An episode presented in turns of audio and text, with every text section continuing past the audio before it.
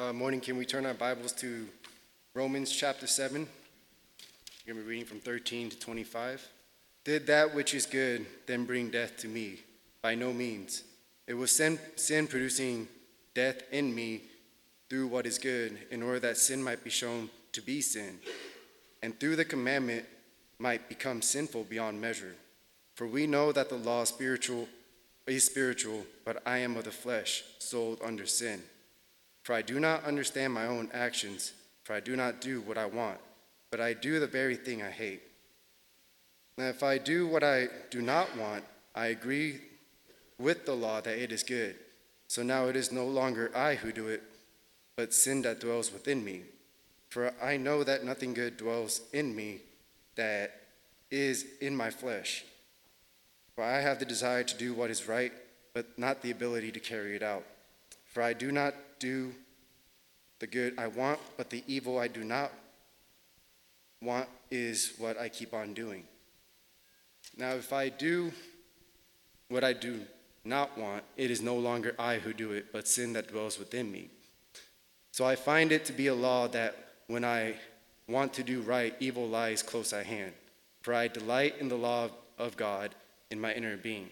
But I see in my members another law waging war against the law of my mind and making me captive of the law of sin that dwells in my members. Wretched man that I am, who will deliver me from this body of death? Thanks be to God through Jesus Christ our Lord. So then I myself serve the law of God with my mind, but with my flesh I serve the law of sin. Well, good morning, Trinity, and those of you who are visiting with us this morning. Uh, we are in the book of Romans in chapter 7, and I hope that you brought your favorite theological flotation device because we are jumping back into the deep end of the scriptures. These are some of the hardest scriptures in all of the Bible that we're looking at this morning. In fact, as I was thinking about Romans 7 13 to 25 this week, uh, I was actually reminded of a season in my life as a teenager. Uh, now, I was baptized as a 10 year old, uh, believe that's when I came to Christ, saw little growth until I began to enter my teenage years and began to sense this desire in me uh, for rebellion or for Christ. Uh, I was feeling kind of both and trying to figure out which way I was going to live. If I was going to follow Christ with my life or if I was going to seek pleasure as much as possible. And I remember that I, I really started in those days looking at my church family. And I started to listen really closely to the pastor because it was in this season that as I, I began to, I, I, think, mature spiritually and grow an appetite for the Word of God and to obey God, I simultaneously started sensing that though I thought I was getting more mature, I, I simultaneously felt this strange feeling that I was actually becoming less holy the harder I tried. And I thought that was weird. I started thinking, man, I don't know if I got baptized right. It seems like the more that I give myself to Christ, the more that I'm seeing just how unholy I am. And that's not just outwardly in my actions. I mean, most people thought I was a good kid. What really caused me a, sense of terror was the desires of my heart that I was fighting day in and day out. In life, seemed so easy for my friends who were not Christians. It, it, seemed like they just didn't care that they were sinning against God. Life seemed easy. They seemed to be happy. They were having parties. Everybody was having fun. And I was sitting here in angst. And I wondered if I had truly experienced the grace of God that I heard the Christian brothers and sisters around me singing week in and week out as they proclaimed victory in Jesus over and over again. And I, all I could think was, I, I don't know if I'm experiencing victory in the way these brothers and sisters are. I mean, it seems like they've got everything together, but I, I don't. I'm a mess inside. I wondered if I got baptized right with all those desires that were just kind of warring within me. And if that's you, I believe that's to some degree all of us in Christ this morning. Paul speaks, I believe, to this reality here in these very verses of Romans chapter 7, verses 13 to 25. These verses are the historical epicenter of that doctrine known as indwelling sin, which speaks of the ongoing sense uh, of the way that we face sinful desires, temptations, and act on those even in Christ. Now, uh, I am identifying, we're identifying the I that's speaking in verses 17 to 25 uh, this morning. Uh, you'll notice that that I has been speaking uh, all throughout uh, chapter 7, beginning in verse uh, 7. And as we looked at that, we know that these are some of the most difficult verses in the Bible. And Paul is describing here, as people have looked at it, one of two realities either a pre Christian reality or a Christian reality. Uh, I believe that we probably have people in the church this morning who would say that this text speaks to uh, one or the other of these. Uh, I don't think that everybody's on the same page here. So, just to illustrate the difficulty of this text, you'll remember last week we put up three different uh, perspectives on the book of Romans, chapter 7, whether it was a pre Christian, Christian, or an experience in which we were just asking the wrong question. He's talking about something else. Well, the pre Christian experience that we mentioned was, was Tom Schreiner, who says he believes this is a pre Christian experience. And he says that in his first commentary on Romans. But if you buy his updated version, you'll notice that he changed his mind. And now he holds to the Christian experience. Now, the reason I, think that that's important to note is just to say we need to have a sense of humility as we come to this text, but we also want to pay careful attention to what the word's saying so we can understand what this experience is speaking of. Now, you'll notice that Paul's use of I here, as we said last week, is actually, I take it as autobiographical. In other words, he's speaking of his own experience, but it's also paradigmatic. That means that he is inviting those who would have been listening to him to enter into his experience and say, Yeah, that's my experience too. And so that's the way that we're reading this, that we too should be reading ourselves into these verses. Now, you may remember from last week that Paul began unfolding this epic drama that's unfolding. There are three main characters the I, the law, and sin. And he's looking at this past experience in verses 7 to 12 that looks like a Polaroid snapshot of an event in history. And he's saying, How did, when I came to desire, uh, when I hit my bar mitzvah age of 13 and started understanding the nature of the law, how is it that in that moment that the law all of a sudden became very clear to me, but also my sinful desires? How did those things come together and how do they relate? How does the law, sin, and me, how do those things interact and engage? How do I, I think of those things? Well, here, I believe Tim, uh, Will Timmins has a correct reading of verses 13 to 25 when he says this. In these verses, Paul is bringing our mortal body out of the shadows in this conversation. You'll notice that he is focusing on our human bodies and, and the nature of their relationship to sin and the law. And he wants us to focus on the ongoing implications of the fact that we are living in these bodies that are dying and passing away and wasting away, and still under the shadow of Adam experiencing sinful desires as we await Christ to come and give us new bodies. I believe that's what he is focusing in on here in these verses this morning. Paul has thundered the grace of God on display at the cross of Christ, where he put sin and death to death. I mean, he's been talking about that. It's exciting, it's thrilling to think about the freedom that comes to the Christian in Christ, and yet our bodies still die. Christians still sin. You, will remember in Romans 6 12 to 14, Paul uh, echoed the same idea. He commanded Roman Christians, Let not sin therefore reign in your mortal bodies to make you obey its passions. And then verse 14, for sin will have no dominion over you. Wait a minute, why did you tell me not to sin if you told me sin won't have dominion over me? I think that's the kind of thing that he's fleshing out here in relation to our bodies this morning. He's wanting us to understand what life is like for the believer between our conversion and the consummation that is coming when Jesus Christ returns. And that's what we're talking about this morning. Our big idea is this if you're taking notes, you can write this down. It's that indwelling sin reminds us of our desperate need for Jesus every day and the new body that awaits us on the last day. Indwelling sin, it's reminding us constantly of our desperate need for Jesus every day, moment by moment. And also for the great day that's coming where he is going to give us a new eternal body. First, notice in verse 13, Paul does what he's been doing throughout. He's asking a question. We'll see in this verse that sin weaponized God's good law. I think that's what Paul is telling us. Sin weaponized God's good law. Now, verse 13, it's kind of like a bridge between verse 12 and verse 14. Now, he just said that the law is not sin. That's its relationship to sin, not sin. And now he shows how the law, which is good, holy, and righteous, played a role in the death of the I of Paul. And Paul asks this, verse 13 Did that which is good then, being the law, bring death to me? And what is the relationship between the good law and the death of the I? Uh, to verses 10 and 11 above, where he talked about the, the law bringing death to him, do they mean that that law which promised life actually brought about the death of I?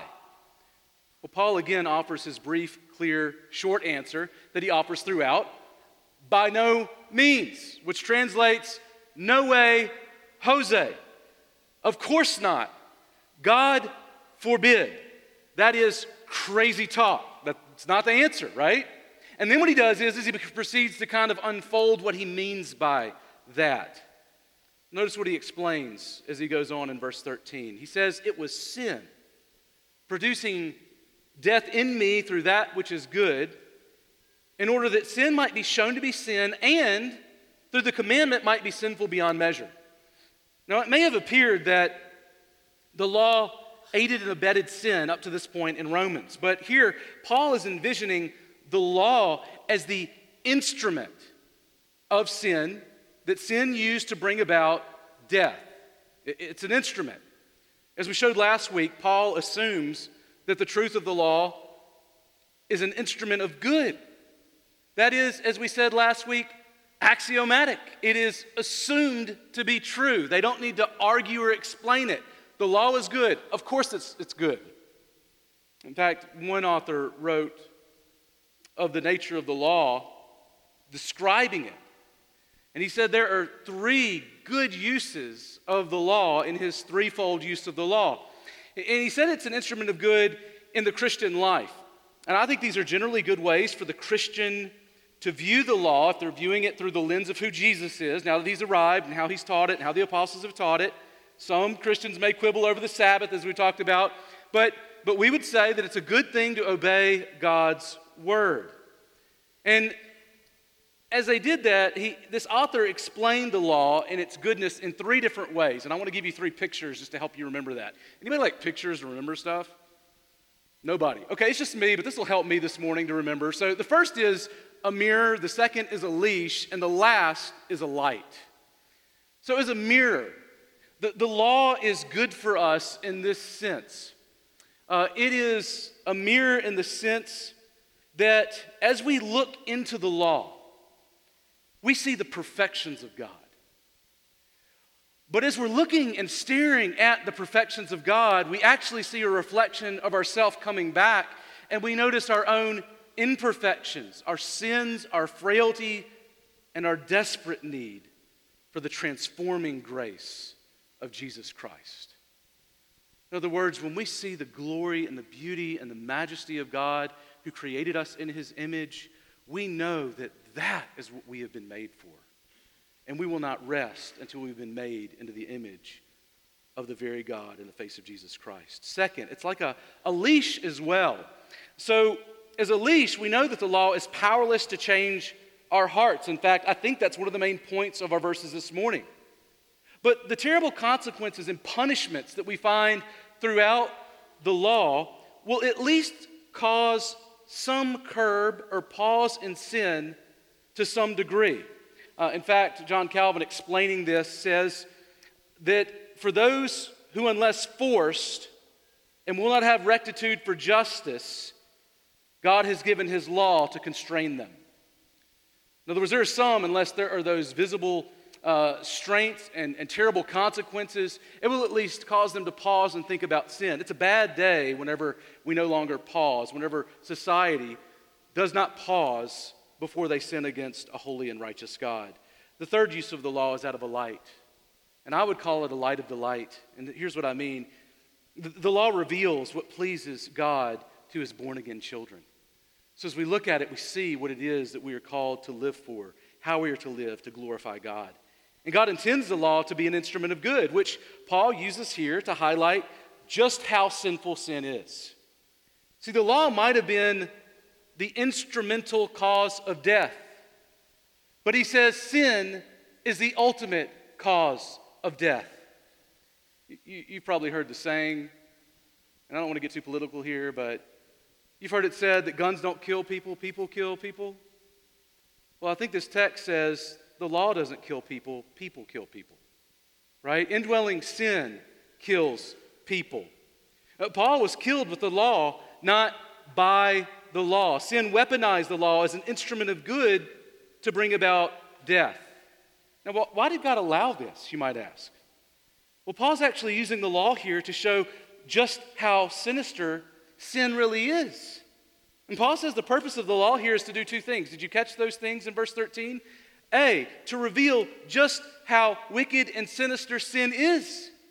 We would not have known explicitly how bad it is unless God had shown us. But second, to demonstrate the power of sin, to use the good law to bring about its nefarious ends.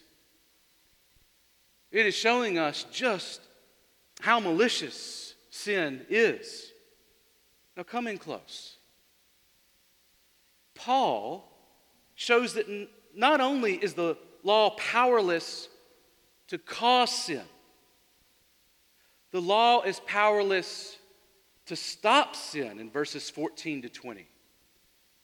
It's not just powerless to cause sin, it's powerless to stop sin. No, notice here in verses 14 to 20 how he unfolds this reality that the Christian experiences the presence and power of indwelling sin. Now, you'll notice first in verses 14 to 20 how Paul is, is shifting to the present tense, which he's going to use throughout the rest of this chapter. He, he was in a, a past snapshot type tense in the verses before it. Now he's saying this is a present reality. And verses 14 to 17 show the powerlessness of the law before indwelling sin.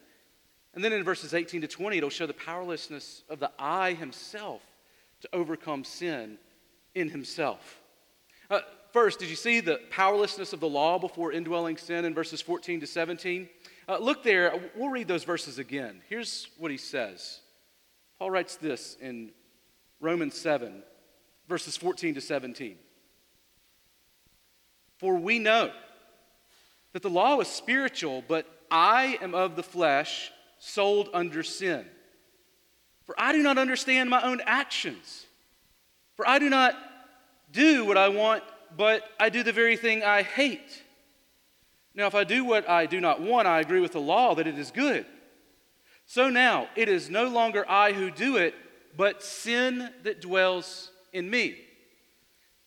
Now, Paul is quick to highlight that the law is spiritual. And I, I, take that to mean that the law is of the Holy Spirit, it is from God, as contrasted to the I who says he is actually of the flesh and sold under sin. I, take that to be two different sort of heaven versus earth kind of realities. Now, flesh is an interesting word. You know that words are used differently. The same words are sometimes used differently in the Bible. Sometimes you even find within the same verse, the same word will be used in different ways. Well, flesh is one of those words that has different meanings, and sometimes it means the present evil world, or for human existence that is apart from God. And both are highlighting rebellion towards God, a world or a person who is opposed to God. That's one way that it's used. Now, this is one reason that some, as they look to these verses, understand Paul to describe a pre Christian experience. But flesh can also mean fleshly, or simply the, the experience of Christians living in, in the body, this body of flesh. I, I take it that way. Uh, Will Timmins, in his monograph, says this. He says, speaking of the nature of the flesh, it describes here the anthropological condition of human beings living in the shadow of Adam as they await the resurrection of their bodies. And you're like, that is a big word. Why do you keep using big words? Anthropological. It, it's just a word that's talking about the human condition, our humanity, our, our bodily existence. It's not talking about our relationship with Christ, whether or not we are a Christian or a non Christian. It is saying that uh, all of us have bodies and are living in that experience. We can all understand that, whether Christian or non Christian. And here he is speaking of a Christian experience living this fleshly existence. In other words, flesh here, it doesn't mean opposition to God. Now, you'll remember that the book opens describing Jesus, who became the seed of David according to the flesh. So it can't mean necessarily opposition to God because Jesus entered into the flesh, right? So I take it here that Paul is speaking of something very specific and nuanced. He's talking about the already not yet experience of Christians who still have their old bodies indwelt by sin and that kind of existential crisis that is experienced by every believer who longs to be what they are and yet are not yet what they shall be. This is the place I, I think that Paul is speaking to in these verses. Now, catch how this fleshes out in verse 15. See what I did there? All right, moving on. He says, he doesn't understand or literally know why he does what he does. He's literally conflicted. There are two powers at work within him. He doesn't do what he wants, which here is obey the law. Instead, he does the very thing he hates, which is sin. And then in verses 16 to 17, Paul says that even when he sins, he shows that the law is good. In other words, you might think that when you sin, it must be because the law is broken, like it's his fault, not mine. But he says, no, like even when I sin, it, it actually magnifies the goodness of the law. He says, but another force wars inside him, and it, it, it's against that desire to obey God. And that, that force is this sin that dwells within me, not just close to me, not just in eyesight of me, but within me. And that internal fight with sin reveals the depth of our sin problem while living in these bodies of sin. So, what Paul is saying, there are two things that are clear. First, I get this from Tom Schreiner, that one cannot fully comprehend the depth of sin in oneself. The evil in our hearts is not just a mystery to others, it is a mystery to us. I don't even understand myself and the way that I operate most of the time, okay, some of the time, with the kind of clarity of precision that God does. I, I do not see myself, I don't understand. I'm, I'm needy as I, I find that struggle going within me. I am desperate. I do not have resources in this body of flesh to save me from the sins that I need to be saved from and rescued from. And second, the powerlessness of the law in comparison to the power of sin is shown here. The, the, the law, do you, do you see it? The law is powerless to prevent me from sinning if it's just me and the law. If just left to me and the law, I, I can't keep it left to myself. Uh, John Owen as, as, as, many others have looked to this text, I actually see this as like ground zero for indwelling sin and that doctrine of Christian experience. And John Owen, he explains indwelling sin saying this. He says that there is an exceeding efficacy, in other words, something that, that brings something about efficiently, and a power in the remainders of indwelling sin in believers with a constant working towards evil In other words, even in Christ, even for the redeemed, even for those who cannot wait for Jesus to come back, there is still a war that is waging within us. Paul continues to explain this in verses 18 to 20. And I want you to pay attention. If you read quick, you might think that he's just repeating himself, but I think that he's actually developing the argument. See what he says. Here we find this the powerlessness of the fleshly I before indwelling sin. let's look at those verses again, verses 18 to 20, where Paul shows the powerlessness of the fleshly I before indwelling sin. He, he says this For I know that nothing good dwells in me, that is, in my flesh.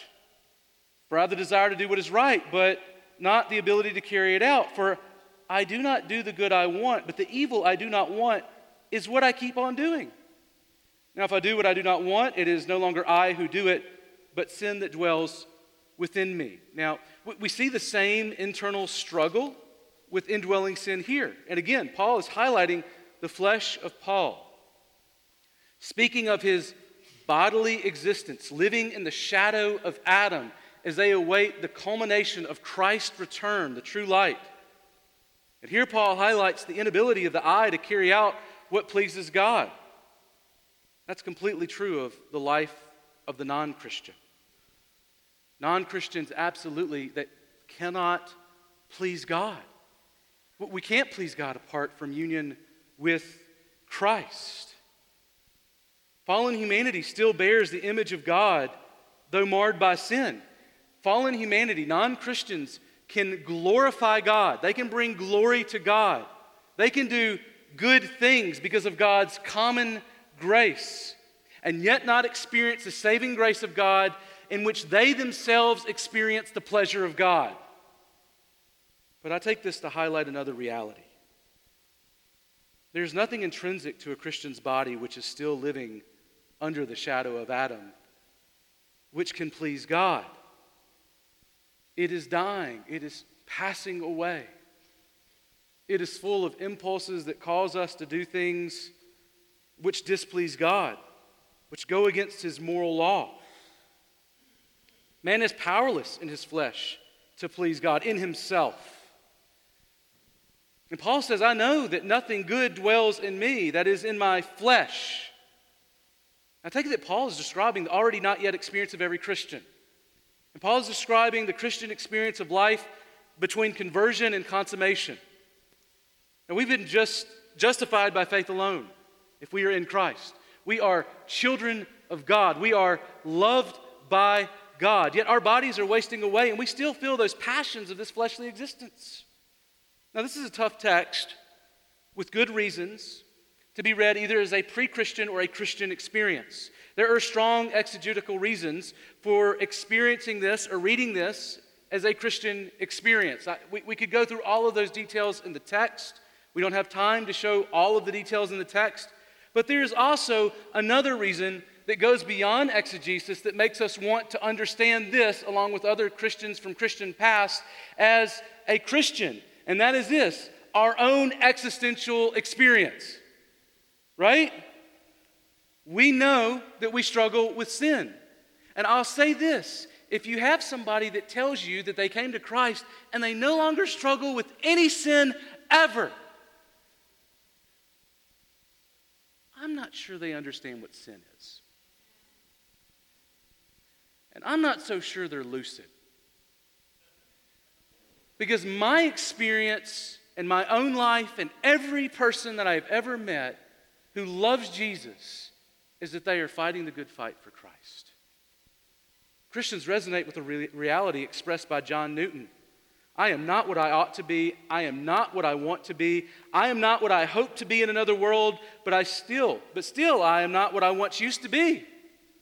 And by the grace of God, I am what I am. There is a trajectory that's going up, but it's not going to meet completion until Jesus gets back. Until Jesus gets back, we all have work to do.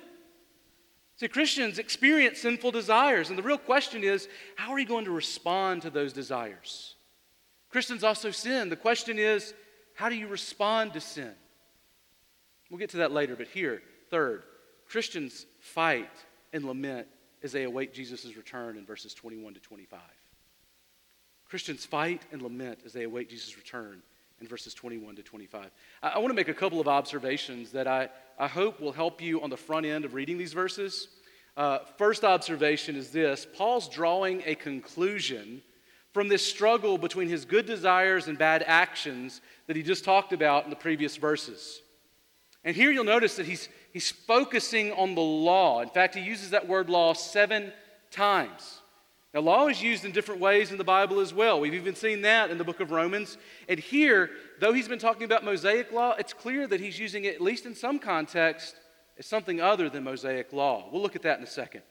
But the second thing that I, want to point out here is that Paul here is highlighting the battle. And he is saying it is between the law of God and the law of sin. Those two things are at work in, in, in uh, Christians. So let's take a look at these verses, beginning in verse 21. Look what he says. So, I find it to be a law that when I want to do right, evil lies close at hand. See, Paul concludes that there is a, a law, a word here that can also mean principle. I think that's what he's speaking of. And he even tells us what that principle is. Do you see it? I desire to do right, but evil lies close at hand. That, that's a principle that I just see as being true all around me. And it's right there with him. Do you feel how creepy that is? I think we can sometimes domesticate sin because we talk about it all the time.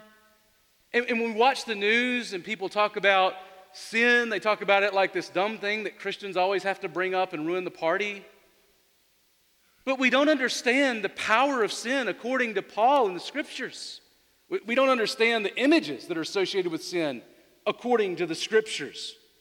A lot of times, I think when we talk about sin, and you, you feel that evil and sin lies close at hand, that it's like a domesticated cat. Now, I don't like cats, but I don't run from cats, right? I like, I get all like, I'm not scared of cats.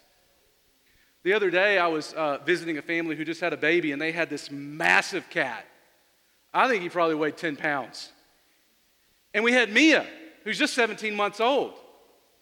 And Mia was sitting there, and this cat was like crouched and ready, it looked like, to attack her like a tiger. And the size proportion was just about that. Like it would have been like a tiger to me. And I snatched her up and I, I drug her away. I said, You are not going to get eaten by a cat at a family's house. That's just not the way to go.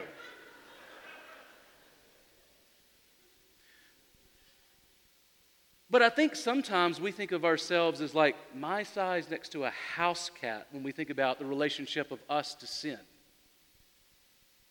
That's not the picture that the Bible gives of sin. It is not a domesticated house cat. The pictures that we get for the nature of sin is a huge, snarling, fire breathing, human eating monster. How many humans has it eaten? Every one of them. There is no human that has withstood the power of sin and death. So, when we think about the nature of sin, do we understand that if it is close at hand, then we need not to be passive, not to be lazy as we think about our relationship with sin. We need to be alive, alert, awake, fighting, prepared. We need to be booted up for war. We always need to be on guard. Verses 22 to 23 explain verse 21. Look, look what it says. Here's what Paul says. Explaining verse 21, he says this in verse 22 and 23. For I delight in the law of God in my inner being. But I see in my members another law waging war against the law of my mind and making me captive to the law of sin that dwells in my members. Now, some take the law of God to be God's moral law as expressed in the Ten Commandments. But understand here, I, I think there is room to understand this like we've understood it previously in chapter 2 is a kind of universal law for all of humanity. And the context here is an internal war in his inner being. It is an inner being in which this sin that dwells within his members, which I think I take as being members of his body, is warring against that, those inner desires to please God. Now, the context here is this internal war, and Paul uses this language speaking to the Corinthians as well as he's talking about the inner being. In that same context, in first uh, in uh, Second Corinthians, Paul is speaking to the Corinthians, and he says this in 2 Corinthians 14, 16. He says, So we do not lose heart, though our outer self is wasting away, our inner self or being is being renewed day by day. Now, there, Paul speaks of the hope of the future awaiting those Jesus will raise up and bring into his presence on the last day. And he goes on to say in verse 17, For this light momentary affliction is preparing us for an eternal weight of glory beyond all comparison. Now, the context there in 2 Corinthians is bodily suffering for Jesus' sake. The context in Romans 7 is bodily suffering in the war with indwelling sin. Now, again, some argue this is a pre Christian experience, noting that first century Jews, they would have said, they would have declared confidently that they delighted in the law of God in the inner being. And that's true. But the question I have here is whether a good Jew would also have said that he sees in the members of his body another law or principle warring against his mind. Would he have seen that? And as the body wastes away, Paul sees it as the locus of all kinds of sinful desires. He seems to go to great length to distinguish his body and members and members from his mind or soul here. Now, I, I, don't think that he's trying to give us like dualism, like the body's good and the mind's bad or something like, or the mind's good and the body's bad or anything like that. I think he's trying to give us a, a picture of this inner turmoil that is going with relationship to this physical body. Now, you might ask, in what way can a Christian be captive to the law of sin if he's living under grace? And I think that's a great question. Well, I, have again been persuaded by Will Timmins that Paul is speaking here of an anthropological reality relating to his body and his person, not as an ontological reality that addresses whether or not he loves Jesus and is a Christian. He's talking about the nature of what it means to be a Christian in this human body, this side of Jesus coming back. In other words, he's describing the nature of the human body of Christians as they await their new bodies on that last day. He's not describing whether or not they are justified by faith. We, we are free from sin and death, but anthropologically, we still war against sin and a body that is wasting away. In fact, in Romans 6:12, Paul told Christians not to let sin reign in their mortal bodies, even though he had just said that they'd been freed from sin and death by means of faith in Jesus Christ. I, I think he's pulling out that tension. What do we do before Jesus comes back and finally frees us from these bodies of death and sin? Well, sin is an operative law in, in uh, Adamic bodily state as he awaits the body of Christ on that last day. That's why I believe verse 24 erupts in this lament to God. He is lamenting the reality that he is living in as he longs for the restoration of all things, as he longs for that new body that is to come. He says, Wretched man that I am, who will, catch this, who will in the future deliver me from this body of death? Now, do you see that? It's this, he's really putting into full effect this desire for the body to be raised up. He's looking for the bodily resurrection, that future deliverance that's coming when? With the second coming of Christ. See, Paul's exclamation here communicates a unique sense of despair. And he's not just lamenting the horrible sins that he has committed, as much as that ongoing presence of indwelling sin whose impact is deeper than he can understand. He, he wants to be freed from it, from the chaos. And did you catch what he wants to be saved from? That body of death, which dwells in the shadow of Adam? Well, he then turns from lament in verse 24 immediately to thanks in God. And I believe this, this thank to God is one of the strongest arguments for this being a Christian experience. He says, Thanks be to God through Jesus Christ our Lord. Now, the I gives thanks to God through Jesus Christ our Lord. It's hard to imagine a non Christian making this kind of declaration, especially since he continues. Notice that verse 25 doesn't start there, uh, stop there. He continues to say, So then I myself serve the law of God with my mind, but with my flesh I serve the law of sin. So uh, Jesus is Lord, and yet this is still here.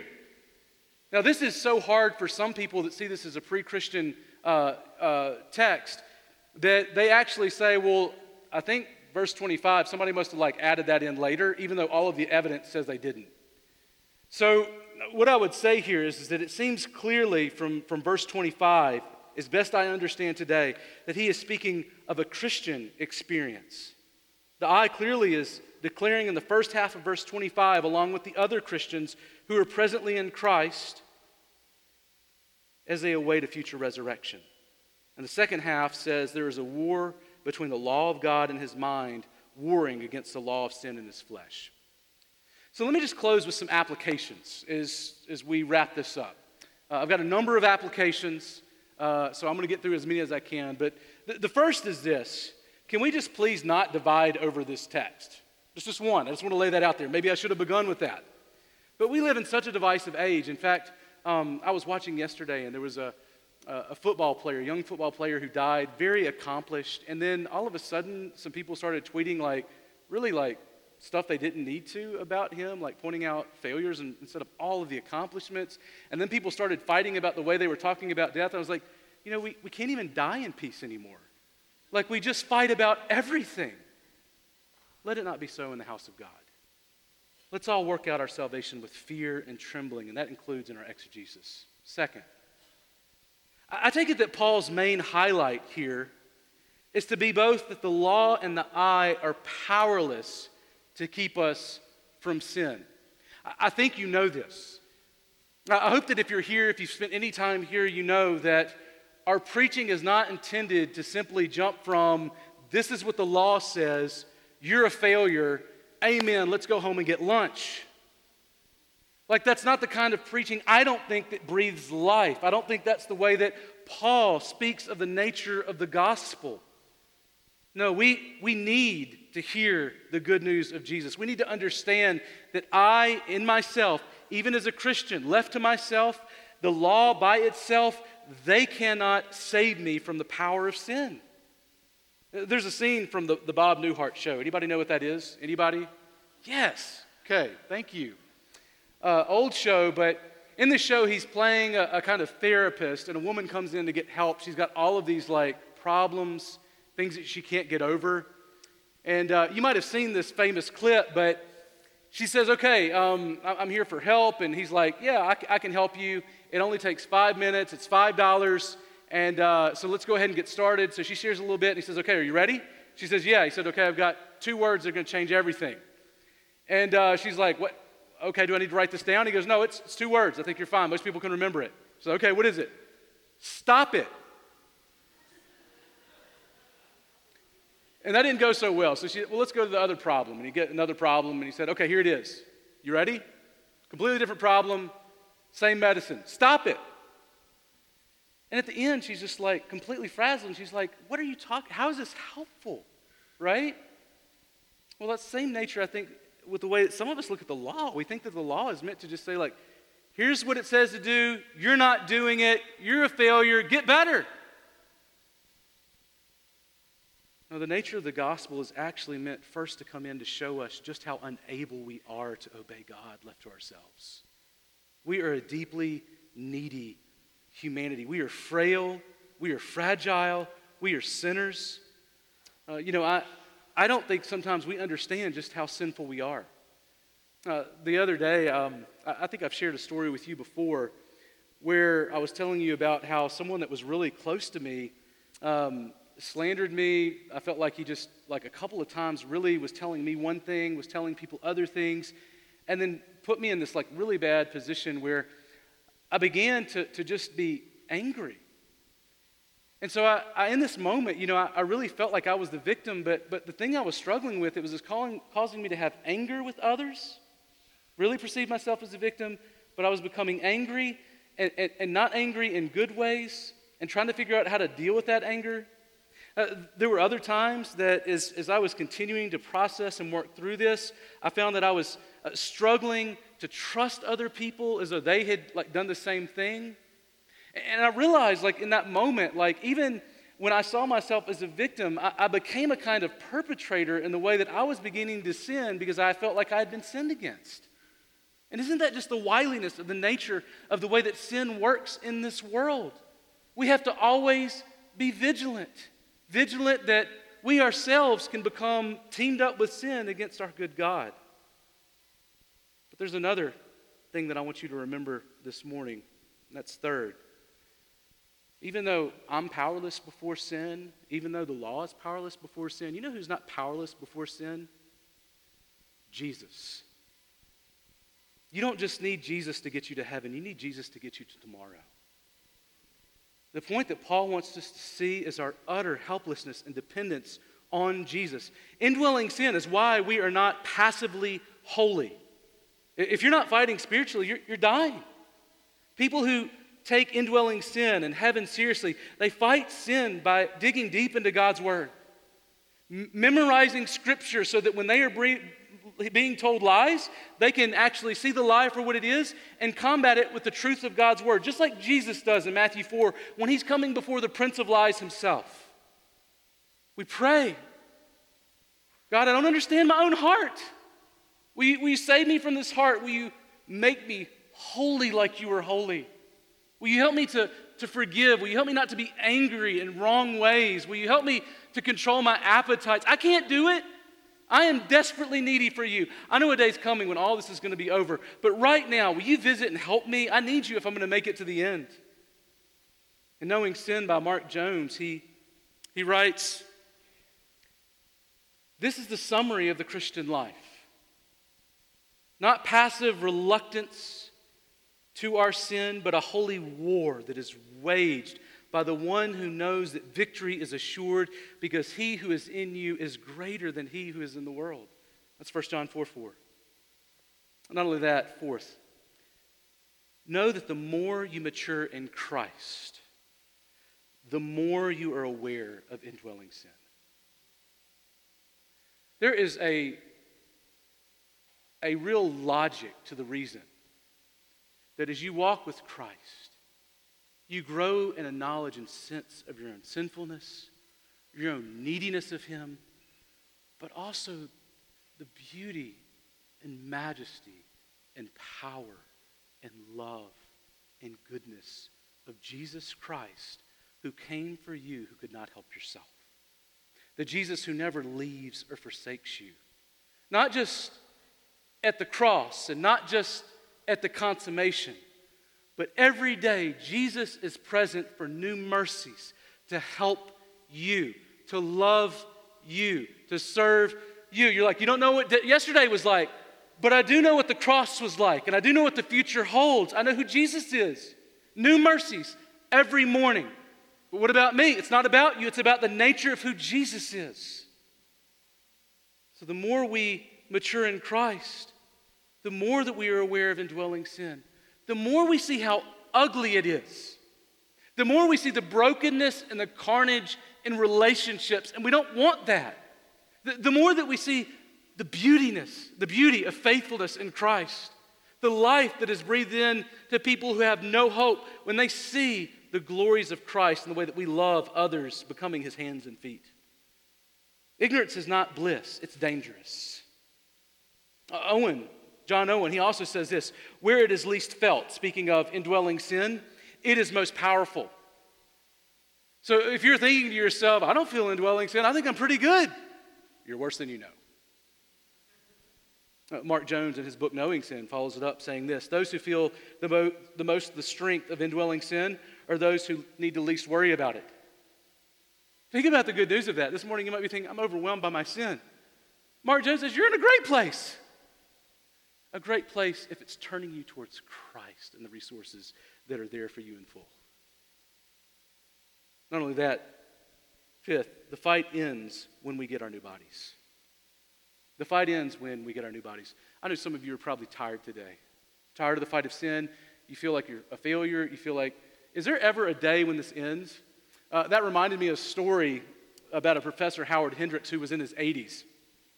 Uh, he had been riddled by sin he had like actually at, at this time an eye patch that he had to, to, wear due to barely surviving cancer. And he was walking on campus with a, a young guy one day, and this young man had been fighting sin, and he was just exasperated. And one day, he just said to this, this old professor, When will I ever be free from my battle with lust? When's it going to end? And we're told that he just took a, a moment and sat there, this professor, and he, he looked off, just thinking really hard. And then he came back and he gave a weary grin and he said, I don't know, young man. I haven't gotten there yet. But we're getting closer. He's in his 80s, still fighting. What does he mean by we're getting closer? Jesus, we're closer than ever to him coming back and giving us our new bodies. But until then, we fight.